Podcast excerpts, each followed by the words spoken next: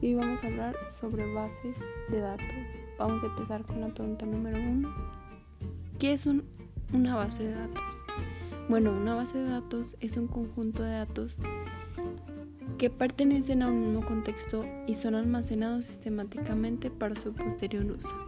Esto nos permite almacenar un gran número de información de una manera organizada para después dar uso de ella. Eso es tan simple que puedes hacerlo desde tu ordenador.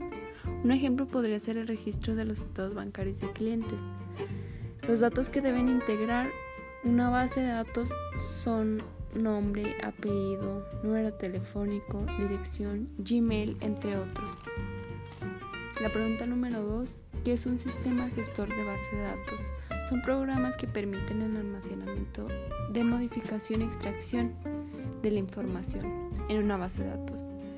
Bueno, los gestores de base de datos hacen posible administrar todo el acceso a la base de datos, ya que tienen el objetivo de servir de interfaz entre esta, el usuario y las aplicaciones. Los tipos de gestores de bases de datos son, en realidad, solo existe un único modelo. De hecho, en cuanto a su topología, suelen agruparse en función de distintos criterios, que son los siguientes. Número 1. En función de criterios relacionados con el modelo de datos. Número 2. En función de las propiedades. Habría gestores de datos propietarios y también no propietarios. Número 3. En base a otros elementos se pueden clasificar atendiendo el número de usuarios. La siguiente pregunta.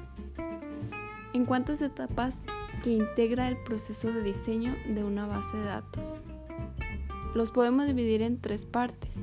Diseño conceptual, diseño lógico y diseño físico. La otra pregunta es, ¿cuántos modelos de datos hay mencionados en la lectura? Bueno, es modelo jerárquico, modelo racional, modelo de red, modelo orientado a objetos, modelo entidad relación y modelo entidad atributo. ¿En qué consiste el modelo de datos orientado a objetivos? Es el soporte el que, en el que descansa el modelo de base de datos. Y la última pregunta